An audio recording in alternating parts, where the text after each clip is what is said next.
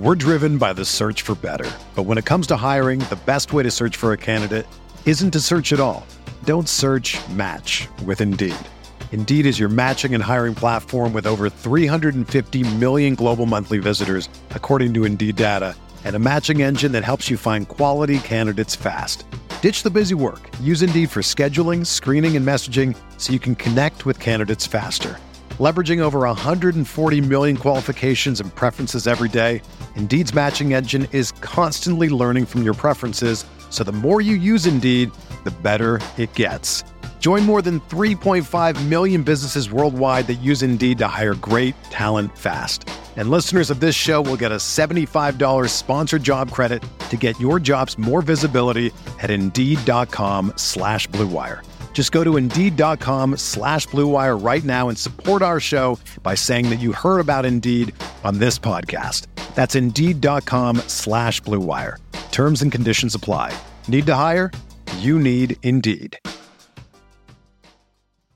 It was like a weird kind of familiarity. I knew I loved you before I met you. What are the words after? I used to uh, uh, see you in my dreams. wow, I can't believe I know the words to that.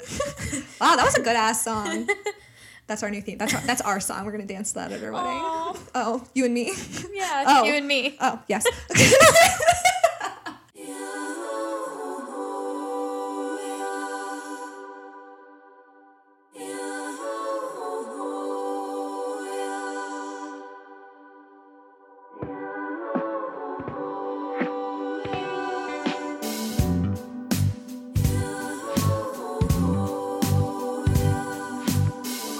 Welcome to the Holy Hour. I'm Amelia Samson. And I'm Liz Ball. Oh, Welcome back, our little angels. hi, our angels. we named you this week. Mm-hmm. Isn't that fun? Tell us if you like it. Yeah. Sign in our DMs. Be like, bitch. Our little we're not a fucking angel. Okay. I just Uh, did cocaine in the bathroom before listening to the episode. Angel who? Oh, I wanted to put a sign in my bathroom that says, um, if you do coke in the bathroom, you have to share. Those are the rules. I love that. But to caveat that, I also want to say that I do not enjoy cocaine. Me neither. Me neither. Ma- People love cocaine. How many times have you uh, tried nose candy? Twice. The first time, hold on.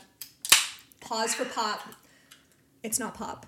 Nobody calls soda pop here. I thought it just meant pop. It's it's seltzer. Um, I the first time I did it, I just gummed it because I was like, I heard all these horror stories. Sometimes people will try cocaine once and it kills them. yeah, a lot of the times it's like laced with shit. Yeah, fucked up. So I was like, I'm just gonna gum it so I like feel cool. And Hated how'd that it. taste? Awful. Yeah. My gums and my tongue were numb for like two hours, which is not worth it.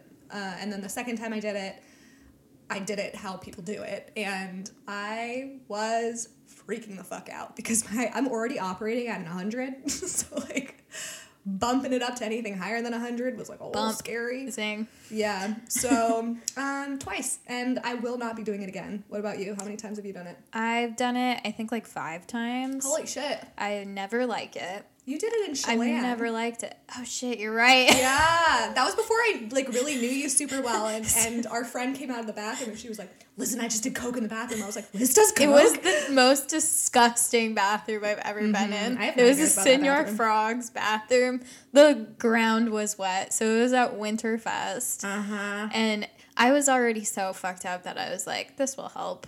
And it did. Well, that's good. Uh, but um, my the next day when we were driving back, my body started like shutting down. oh no. I was like in the in the car with our friend who was driving me and another friend home, and I was sitting in the back seat, and I was like, "I need you to pull over."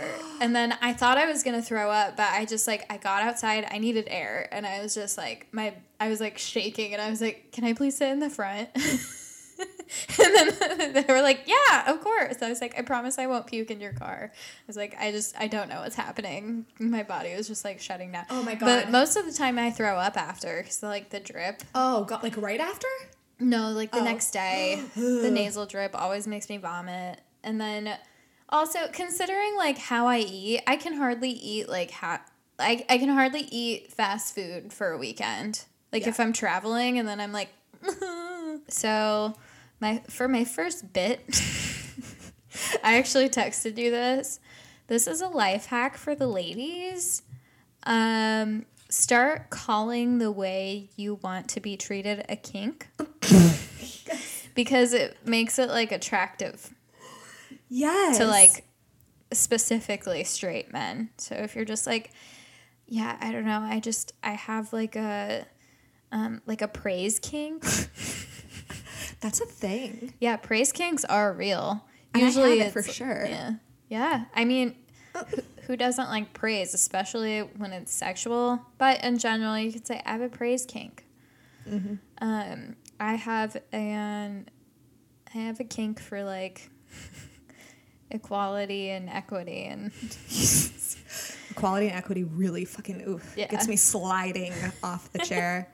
Let me think what my kink is. Um, the kink for men who stand up to other dipshit men yeah, to defend that actually is a women's kink. rights. That's a kink of mine. I have a. I used to say that my kink was making men regret talking to me. We also have a Not consent anymore. kink. ooh, ooh, that's my number. Ugh, I love a consent kink. A guy asked That'll for be my our consent. first. Our first merch will be uh, consent is my kink. Yeah, I would. I would buy every item of that. Oh, actually, this is a good time to ask if anybody ha- like has anything oh, that they want Oh, if you on want merch. merch. We're starting to make merch. but anyway, that's so a little yes, life hack. Yeah, I love that life hack. I thought when you said life hack, you were going to talk about the thing that you found of how to figure out whose burner is looking at your Instagram stories. Oh, I don't want Instagram to find out we know that. Okay. Um, Uh, but I want to talk about first thong. Do you remember your first thong? yes, I do.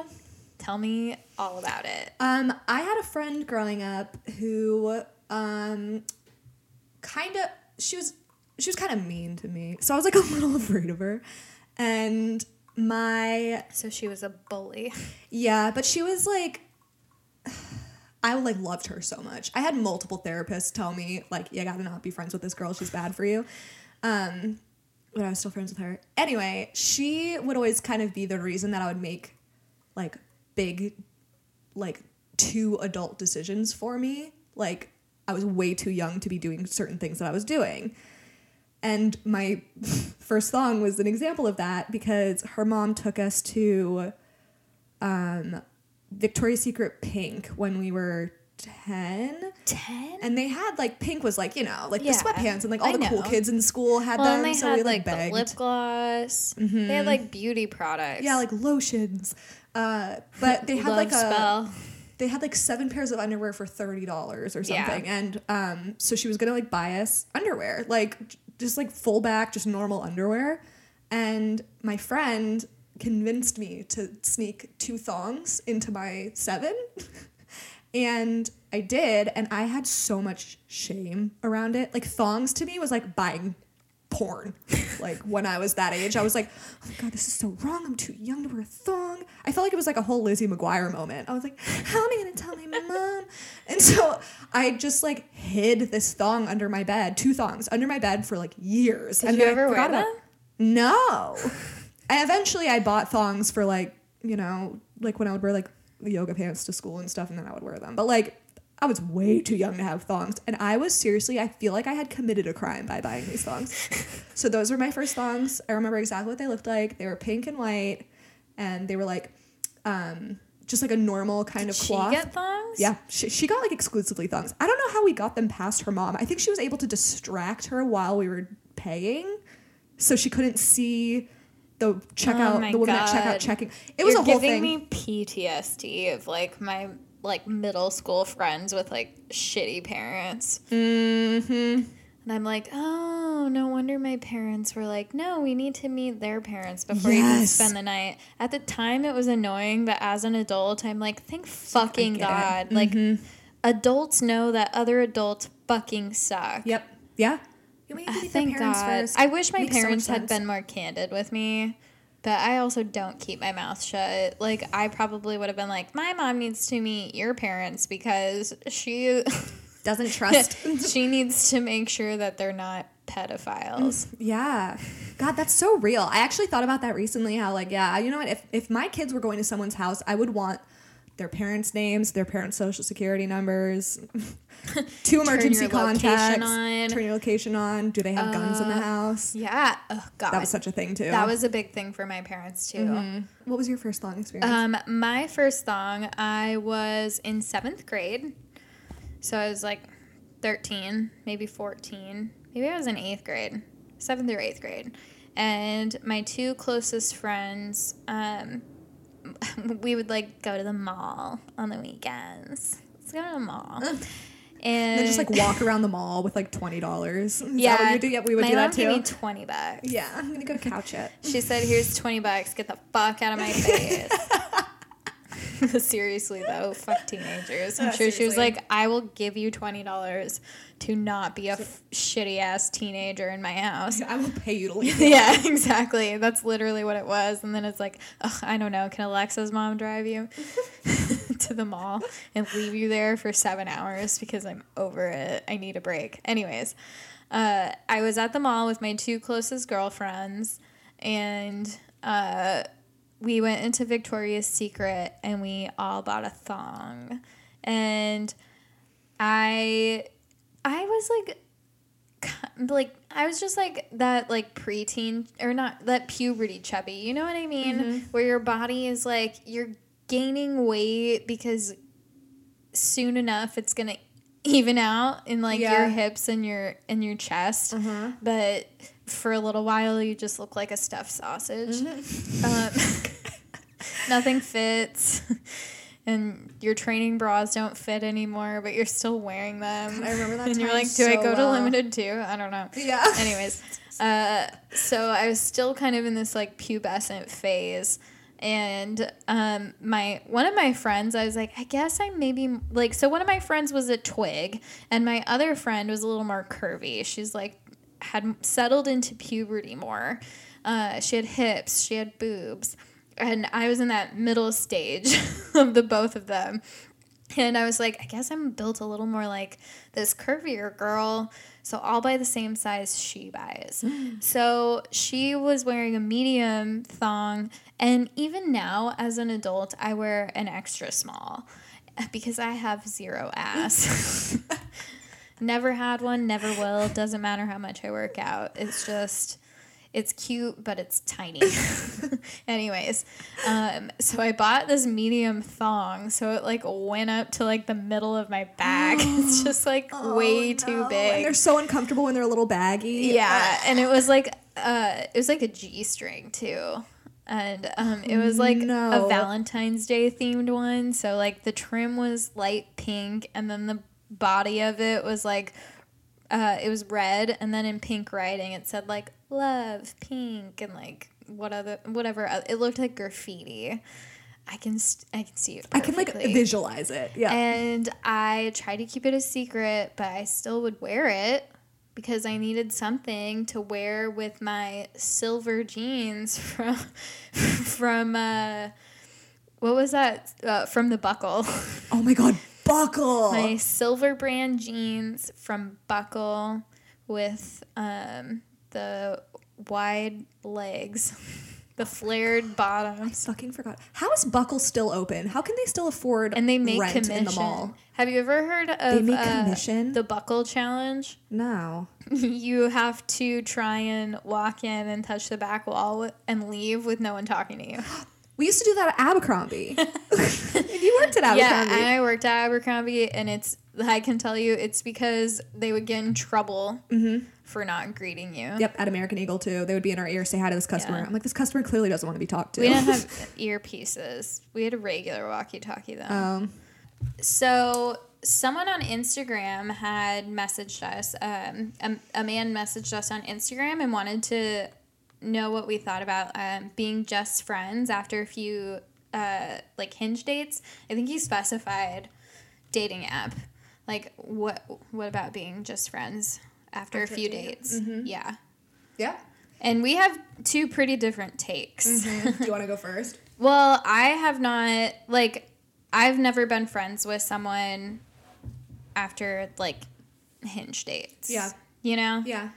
Um and I also haven't really had the desire to. Well, that's the thing. I think And I'm not friends with any of my exes. you're you're good at cr- making boundaries for like what you need from like people too when you're not romantically involved with them anymore. Like I I kind of stray into the like, well, we could probably make this work as friends just out of like I don't know, I feel like I have to. And you're really good at being like, nope, that's we're not Well, there's been a few circumstances in my life where like I I could see myself being just friends with them, but like once you put that out there and they don't feel the same way and they're like romantically interested in you, they're not going to settle for being just friends. And um, maybe it's like too complicated or painful for them to like be just your friend. Yeah. Um, so I mean, like, there's yeah, I've I've gone on some hinge dates where I'm like, yeah, I could see us being friends, but that's not what they want. And I have um like at least one ex who I like hoped that we could be friends, but uh, he did not want to be friends, and that's fair because I like you know I broke up with him, so Yeah, it's always easier for the person doing the breaking up to be like, we should let's be friends. you could be a great friend. Yeah. like, no. That's not what I want. Yeah, I met one of my best friends um, on the league, which is like Raya but for professionals, and it fucking sucks. So it's like LinkedIn, the Yeah. LinkedIn of dating apps. yeah, and you have to like get So- approved. There's like racists on there. Yep. I mean, it's. I mean, there's racists everywhere. Right.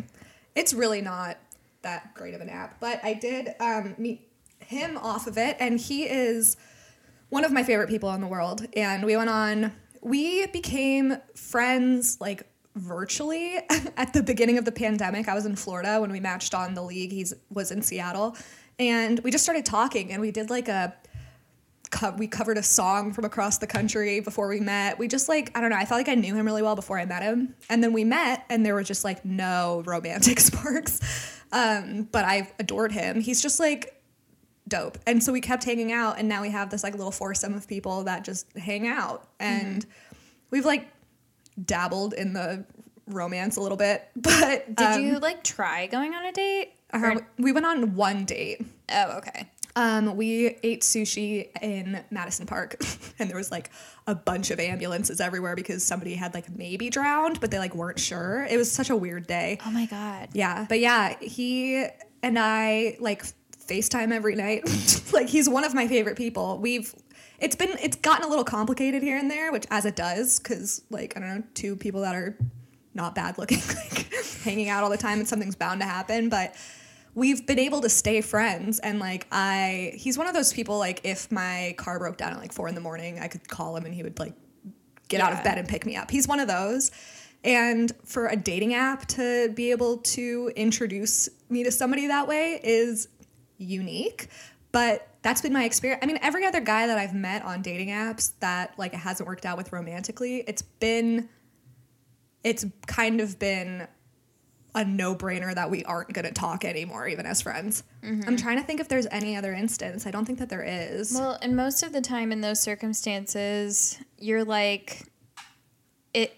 It's romantic. Initially, mm-hmm. does that make sense? yeah. And I think that that's harder. Like on a dating app, like there's so many misses. You know, like you could go on one date with someone, or you can match with them, and like they're just not interesting. I don't know. Yeah.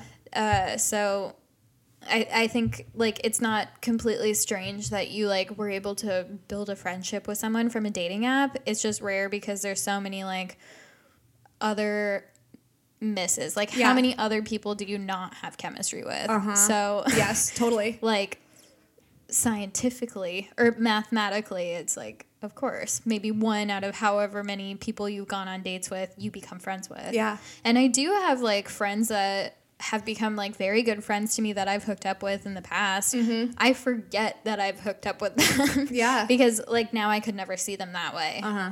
So you know there's a big difference between who you are at 22 and who you are at 29 Yeah. believe it or not God, I feel like there's a difference between 26 and 27 for me. It's so much Oh, life yeah. happens in a year. yeah i'm i'm exhausted Yeah, I, me too. I feel 29 90. it's finally starting to level out uh, my boyfriend just turned 27 and it's because he's trying to take advantage of me for Um, my money. We joke that it's elder abuse. I was gonna say it's like an Anna Nicole Smith kind of situation. but the joke's on him because I don't have any money. So, but one day, and he sees the potential.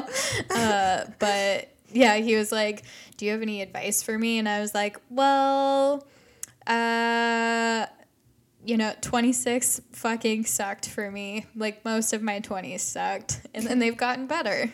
28 was better than 27, but 27 was okay. I really feel He's like, like, this is encouraging. yeah, this is great, babe. Thank you.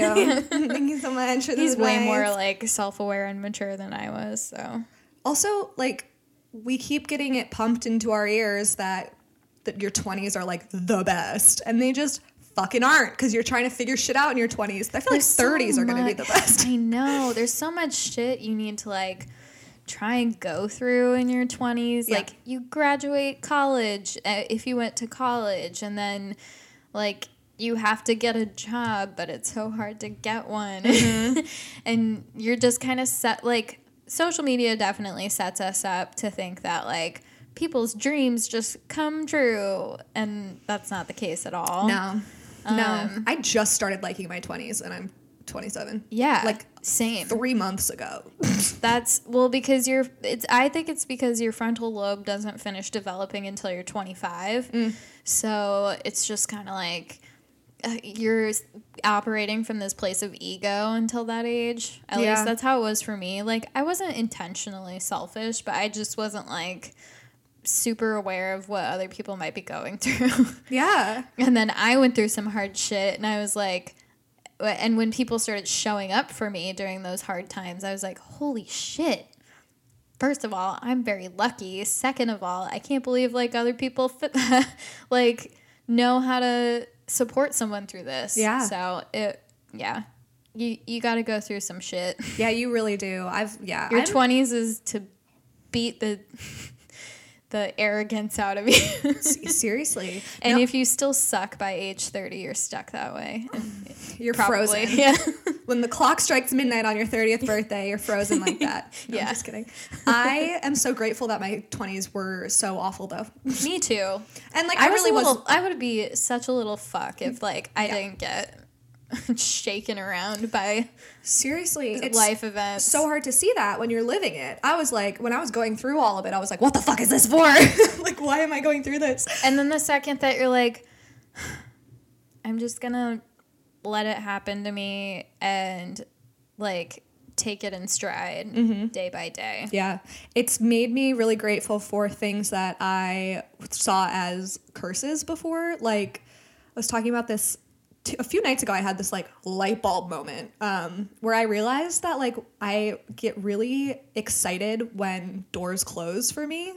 like, I'm like hyped about it. And just imagining you like throwing a middle finger at the door, like, haha, bitch. you think this would throw me off? Uh-uh. no, I think that it's because like every time anything has happened where a door is closed or an opportunity has ended or I've seen something as something negative, like my favorite shit in my life has come out of stuff ending for me. Mm-hmm. And so now whenever anything ends, I'm just like, fuck yeah, universe, what do you got? Because it's like always something beautiful and it's always something that I'm so proud of. And I don't think that I would have been able to have that wherewithal about all of these negative situations if I hadn't had gone through all of the shit that I went through in 2020. And 2020 was awful for everybody, but t- like personal life wise, even if like the world was like doing real great in 2020, it still would have been the worst year ever for me because I just had an awful personal year. And looking back on it, I'm like, fu- I needed that fucking reset. Like I needed mm-hmm.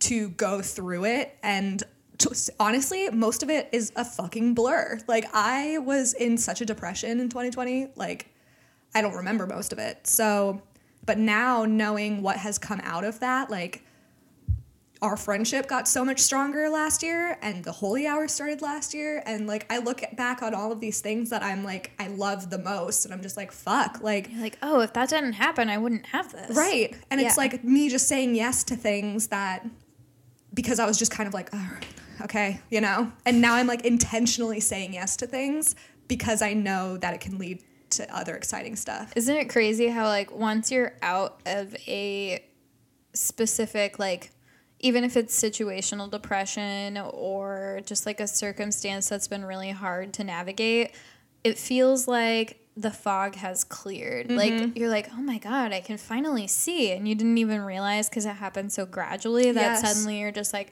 oh, Yeah. I feel okay. Yeah. Isn't that weird? It did kind of feel like an all of a sudden thing, and I know that it wasn't. And I was talking to my therapist about It that. setting you up. It Yes. like these building blocks of exactly. is building the foundation for mm. you to have this very sometimes you gotta knock shit down before you can have what is supposed to be there for a long Yes, time. Totally. Everything falls apart at the perfect time that it's supposed to fall back together. But my therapist and I were talking about this because when I started feeling good, I was like, what's up? Why? Why Is do this I feel allowed? Good? This feels illegal. That's exactly right. I was like, Mm-hmm. what, what am I like what's going on? And she was like, what do you, you've been working hard in therapy for 3 years. What the fuck do you mean what's going on? Because it really felt like a one day I was bad and one day I was good. I'm like waiting for the other shoe to drop. She's Mm-hmm. Yes, like, bitch, I- you have been working for this. What do you mean? I relate to that really hard. Yeah. It's just like when you have something good, you're like, the other shoe is gonna drop. Something's gonna happen. It's part of having an anxiety disorder. Yep. and it's hard. Like, you know, once this is what my therapist and I talked about um, last week because she was like, How are you doing? And I was like, Honestly, this is like the happiest I've been in a long time. And um, the more we talked about why and stuff, uh, she, I was like, I would still get stuck in these like thought patterns. And then I also didn't realize how bad my anxiety got until it got better. Yeah. And um, she was like, I mean, you put a lot of habits in place that like you you were training yourself to get to that place. So even if you didn't feel that way in the moment, you were like progressively doing things differently and you knew eventually your brain would catch up. And I mm-hmm. was like, that's so true. Like it's it is kind of like cheesy and oversaid, but like when you when you have those practices in place, like your brain eventually does catch up. Yeah.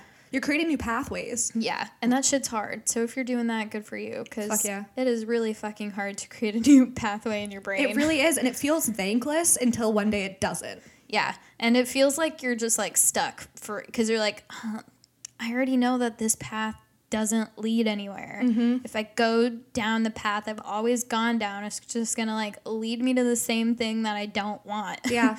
and then you're like, you have to make a new path. Yes. Yeah. It's like you're in a maze. Totally. And I would like if, if somebody's listening and they're going through like anxiety or depression, I can speak from a depression standpoint just because it's so recent for me. Like try to pay attention to things that you wouldn't think were depression things that you are like slowly getting back as you're getting better. Like I my depression showed up in weird fucking ways. Like I didn't I was sad, but I wasn't like the like how it's portrayed on commercials with Yeah, like the rain cloud following you around and like boop, boop, you're like it's just like out. feeling blue. That is not Yeah. how depression shows up. No, my and depression- also they, they, make it like depression is like you're broken. Yeah. and you're not. No, I was uh, super functional, and I know not everybody is lucky enough to be, but I didn't know that I was depressed. Like people would be like, "I think you're depressed." I'd be like, "The fuck? I'm, no, I'm not." But I was doing shit like, and these weren't my only symptoms, obviously. But th- how it was showing up was like I didn't open mail for like three months. I just had a norm. I got sent to collections three times because I just like didn't want to open my mail. Um, I stopped singing in the shower. Which is something that was one of the first things that came back when the Prozac started working. I started singing in the shower again, and I didn't even realize that I had stopped. And I was like, it felt weird to sing in the shower because it had been six months. And like, those are little things that are like such small little depression symptoms that, like, when you're able to recognize that that's starting to come back, it's kind of like addictive. It's like, okay, what mm-hmm. else? What else am I gonna get back? I like got through my bills. Like, I open my mail when it comes now, which is like, if you're listening and you haven't had to struggle through depression, it's like, cool, you you opened your mail. But that's like a big Yeah. fucking thing. I go on walks now around the block when it's not raining. It's just like shit that you wouldn't expect just goes away when you're depressed. And so anyway, all that to say, Yeah, it's like a wall is has been taken down. yes, exactly. It's like something was holding you back from like doing these super basic things that you know you should do. Like put away your laundry. Or Mm-hmm. Oh my wash your God. dishes or Yeah. just shit like that. It piles Vacuum. up. Yeah. And I mean the same goes for anxiety of like there are these things that are so fucking easy to do and then you think about you have to do it and then you start thinking about all the other things you have to do and then you're like fuck yeah, yeah. And you get But- frozen in it. We've talked Yeah. about that on a past episode. Like, Yeah, you get, you get frozen, frozen. in your anxiety. Yeah. And anxiety and depression are besties, you know. They really are comorbid, go baby. together. That's why antidepressants are also anti-anxiety medication. Mm-hmm. We love you, Prozac. I have a little bit of beef with Prozac right now. I wanted to talk about this. My sex drive on Prozac has been like fucking weird. Like at first, like the first couple of weeks, I felt like my like clit was numb. And then- Weird. yeah, and then like I just couldn't even feel it. I didn't really care either. I was like, man, whatever. I I just started. Yeah. So Yeah. I'll see if it goes away. And then it's just kind of been a, a roller coaster. And then like lately it's just like taken forever for me to orgasm. It takes so long and it's so much work and then it's not as satisfying as it used to be when I do. I don't know. And then it's just like I don't feel like as um like horny. Not that I was like a horn dog before, but like I like things that would probably like, you know, get me like hot and bothered like if I'm just like fantasizing or something, like don't really click the same way. Like I can't think about something and be like, "Oh, that's really hot." Like I have to be doing it. Hmm. And even then, I don't know. Have you talked to our our psychiatrist about it? No, because it didn't start happening until, recently. yeah. Yeah, I mean, like I've noticed, like my it takes me longer to orgasm, but I, I didn't Uh, like it doesn't feel any different once I do. So it's just interesting how it affects everybody differently. Yeah. and it's interesting that that's a new side effect too. So I wonder. I know that it takes like eight like- weeks for it to. Mm-hmm. Well, after the first month, like I was kind of also paying attention to my like natural cycle, mm-hmm. and like the week of my um, ovulation, I would be like, I would still have like a day where I was just like so insatiably horny, and then I didn't have that this time around. Like, I mean, and sometimes like when I'm having sex, it's like partially an experiment for me because I'm like, okay, what can I do to like be more like um in the moment? Yeah, and like and then you get so in your own head like it's never really like been this hard for me to orgasm. So like i'm in my head like fuck it's taking a long time like yeah, and then you feel like guilty and then and then that guilt makes it harder for it to happen. It's like a cycle. Yes, and it also made me realize like some other thoughts of like I have always treated like when I'm having sex, I've always like even though like you know, my pleasure is important to me, I still have also kind of treated it as like an afterthought or like an inconvenience, whether like conscious or not. Um, because I, you know, I can say it's important to me because it is.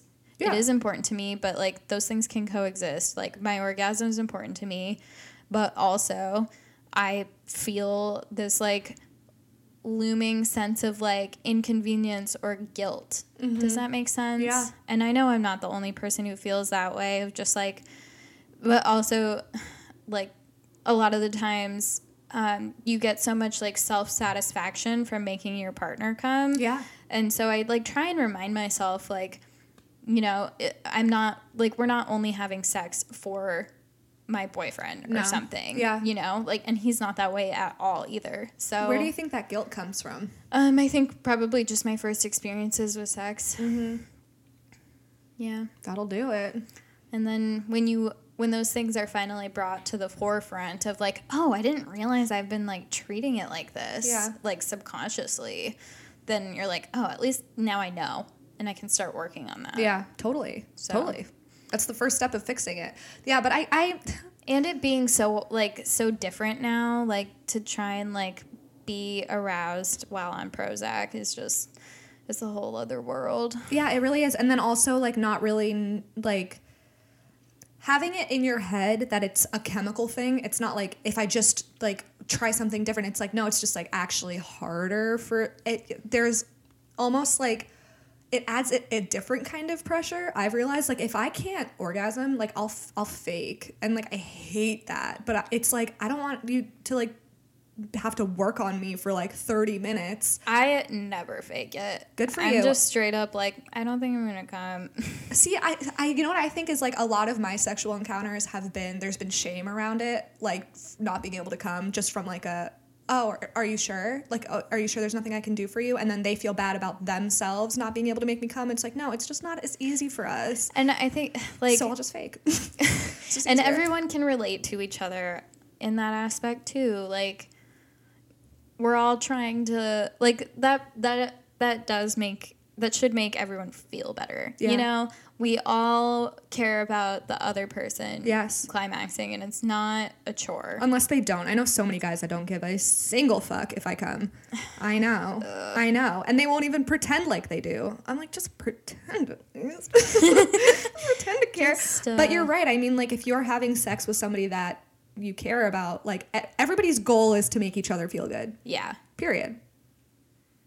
I, I mean, I'm, I think like I'm, I feel pretty confident saying that. And so I don't know. I feel bad faking. I actually had this conversation with um, a guy that I'm hooking, the only guy I'm hooking up with right now that um, I never have to fake with him.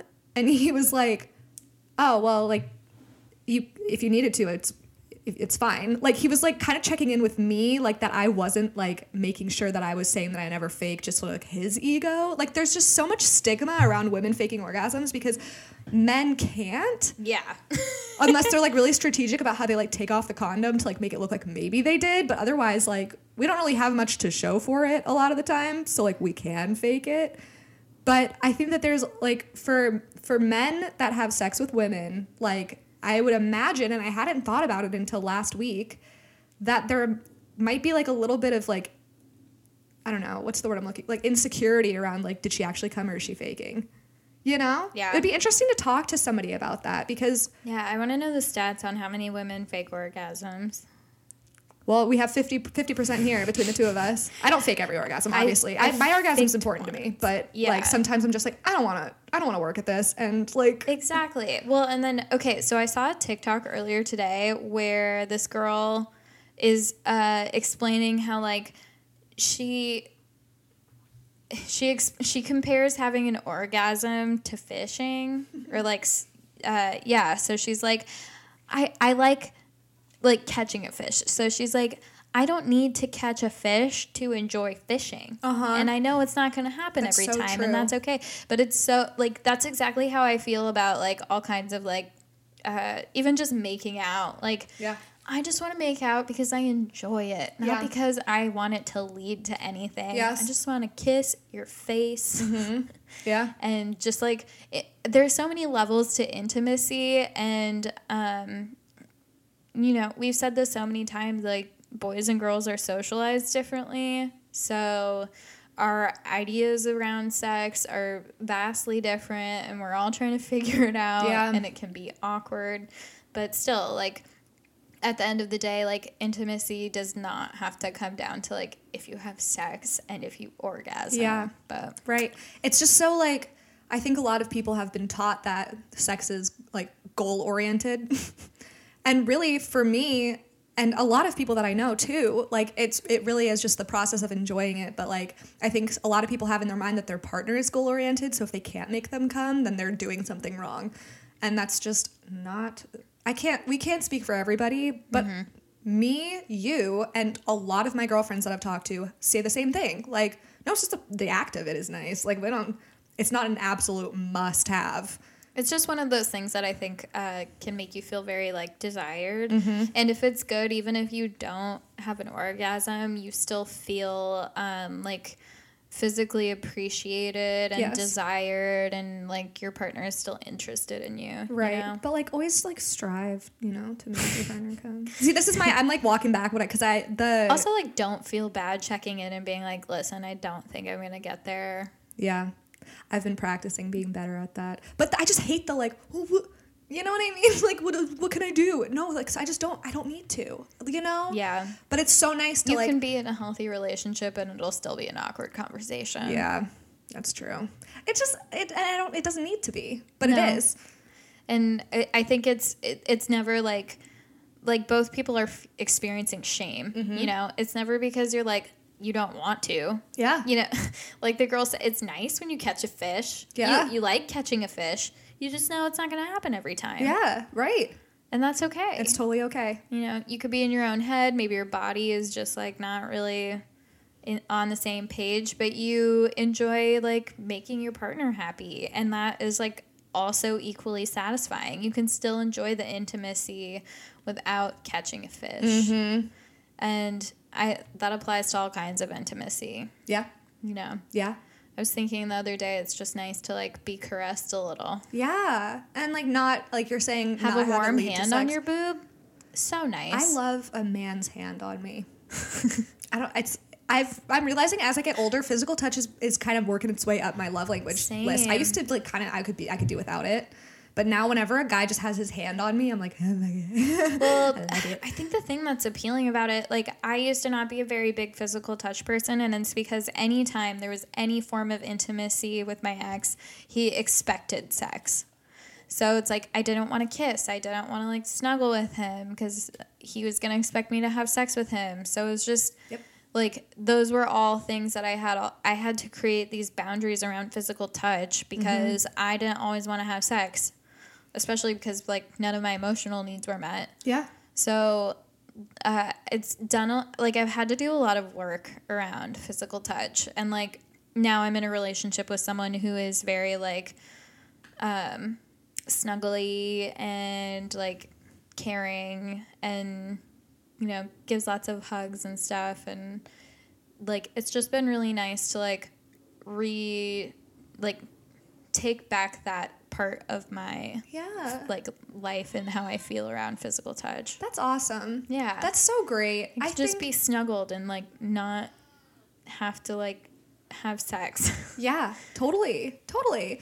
It's really, I, I think that there's a lot to be said about like, I think a lot of how people's love languages are is defined by like, s- like your upbringing and like you as an individual. But like, I really do believe a lot of it has to do with person that you're with romantically. Yeah. Too. Like, not that My they like, parents are not like, you know, we hug each other and it's awkward. really? I mean, not with my mom, but my dad. Okay. like he's just not a very like affectionate person and i think a lot of dads are like that you mm-hmm. know they're not gonna like i think it'd be weird if my dad was always like holding my hand or something and you know if you do that with your dad that's fine but me and my dad don't do that and it would just knowing him it would be weird um but like i'm like constantly holding my mom's hand and Aw. like I'm like, can I have a hug? Especially when I saw them um, over Christmas, like because my boyfriend's so snuggly. I was like, I miss having someone's like hand to hold and stuff. That you do get used to being able to just like put your hand out and have someone hold your hand. I love holding hands. I yes, I fucking love hand holding.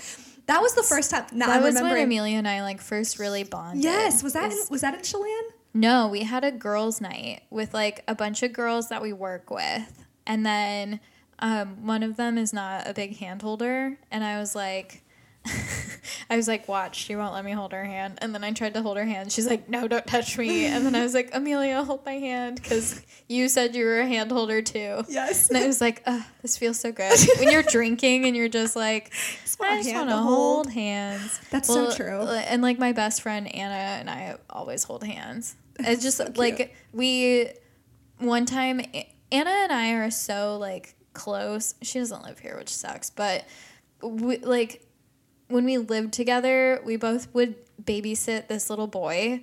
Um, like if Anna was out of town, I would babysit him, and we ran into them after we the family when we graduated, and uh, I guess like sh- uh, the mom put him in the car, and then he was like, "Mom, are Liz and Anna married?" Oh my god. and I was like, "We pretty much are." Yeah, Like I don't know how to answer that. we we talk about if we had a son, but Anna recently started following me on Twitter, and it was Oh my full God. fucking moment in my life. when you guys talk, I'm just like, oh my god. They're interacting. I seriously, she'll favorite a tweet, and I'm like, my god, that's this is a good tweet. She's the best. Keeping it up. I want to meet her. I recently saw, speaking of like TikToks and like marrying your best friend, um, I saw this TikTok of this girl who is, she's straight and she is married to her best friend who is a bisexual woman and they have a non romantic, non sexual relationship, but they're married. And that, so like both of them are free to like date and sleep with whoever they want and like Wow. but the the marriage aspect of their lives is fulfilled with each other and i was like that is such an interesting approach to marriage and like goes against what we're taught Yeah. and i am kind of like obsessed with that idea I've never heard of anybody doing that. I mean, everyone has like a marriage pact with one of their friends. like, if we're not married by Yeah. morning, but, But, I've never, never actually heard of someone doing it. i would love to see that normalized of like marrying like because i don't know i don't know What's the benefit of getting married if there's no romance, though? to your best friend. Yeah. I mean, like if you plan, you just have that like lifelong stability and friendship. By you don't have the the romantic state. or sexual aspect. Interesting. Huh. Because like if you think about your best friend, like Katie, Yeah. has been in your life forever. But how many dumb fucks have you had to deal with in between that? A hundred. See? Yeah. It wouldn't be the worst idea It wouldn't. marry someone like I wish there was like multiple kinds of marriages, but that is illegal, I think. Yeah. like I want my main marriage to be with my best friend and then a romantic marriage with a partner. I just like Because then you still have that regular stability of partnership. But I just feel like you can have the stability like without the paper. yeah, that's true. So that's why I guess I'm confused about. Like what the what the benefit would be. Like if I were to marry Katie, like what would change about our relationship? And like really it would be like taxes. Money and your living situation or something. and then like a really weird divorce if either of us wanted to get married to someone else. yeah, I mean, I can't say I've thought of it holistically, but I do think that it's like it's a cute idea. I and not even just like cute. Like I also think that it's so.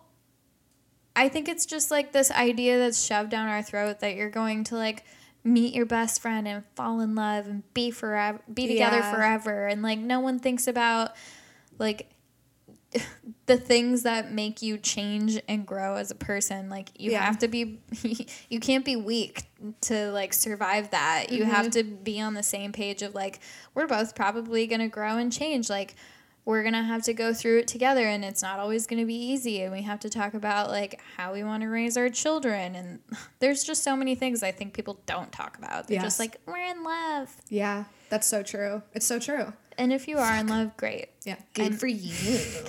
I'm so happy Wow, for you. are you? no, but seriously, like it is a rare thing. And It really then, is.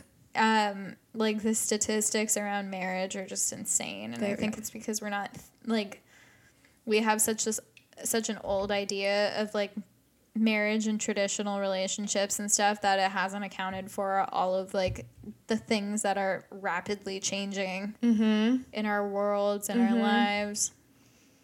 Yeah, marriage is such a weird, like, I don't know, like ancient thing now that Yeah, we've just kind of accepted as fact. it's old and it's a big deal and I yeah, don't know. I don't understand.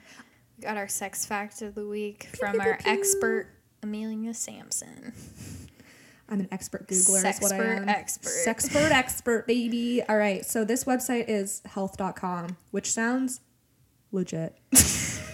It does. That's a good domain to own.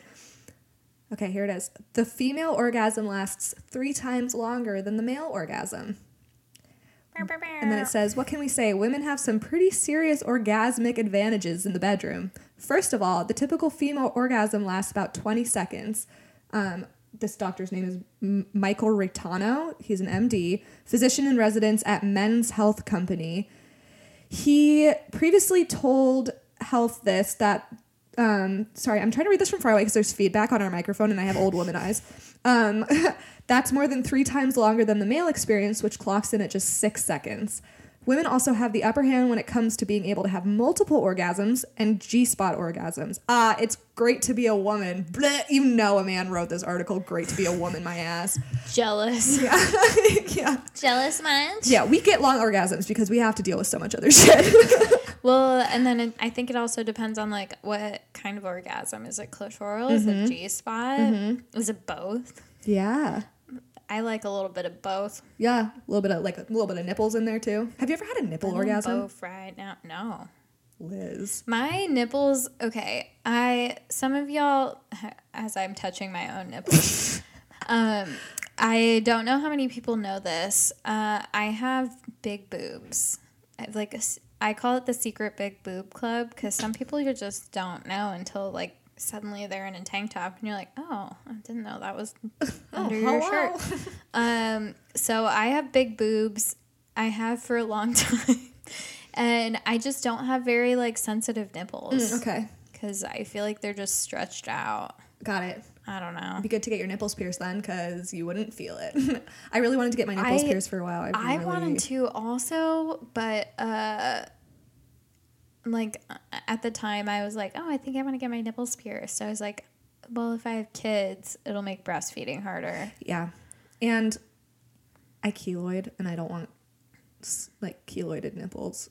What's that? It's like the the scar tissue that I get on my ears. Uh, Yeah, my dermatologist said everything above the rib cage keloids if you keloid, and he's like, so don't get your nipples pierced. I was like, oh shit. okay, Roger that. But I really wanted to. But then also, even if I didn't keloid, I have the most sensitive nipples ever. You've had a nipple orgasm? Mm-hmm. What? Mm-hmm. That's insane. Phenomenal. My ex read about it in Men's Health, and he was like, "Should we try?" I was like, "Sure." What do you do? Does he just lick them? Flick Just them? yep, Lick them and flick lick 'em? them and flick them. There's a little lick and flick, and a little like twirl. Ooh. It takes it takes a long time, but it is a bizarre feeling because you're not. There's no vaginal anything, and it just triggers. There's some science about it with the brain. I don't fucking remember. I That's blacked out. insane. Yeah.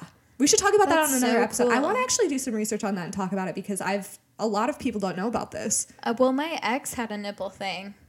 Uh, with his own nipples, Uh, I never, I never gave him a nipple orgasm, but it would feel like, good for him. yeah. If I wanted, if I wanted sex to wrap up, I would play with his nipples. Get the show on the road. yeah, which was all the time. I was like, oh, God, are we done yet?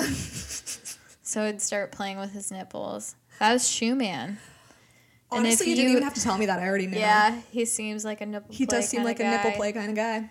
And if you are listening and you know Shoe Man, now you know. Likes his nipples He's rubbed. got a nipple Ugh, fetish. God, ugh, I just don't like picturing it with him. Yeah, he, He lives in such a dark part of my brain. as he should. it's real, but it's true. He's real, but it's true. Mom spaghetti. I don't know. It felt right there. It I'm not mad about it. It did. Okay. um, thank you for listening. My ass has to go fucking work now. It's it's 940. yep.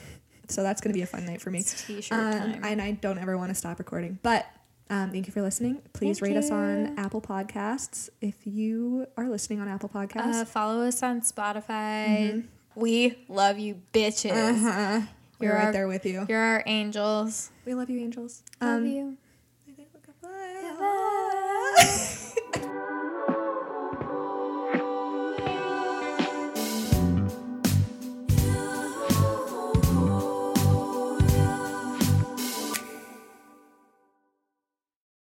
When you make decisions for your company, you look for the no brainers.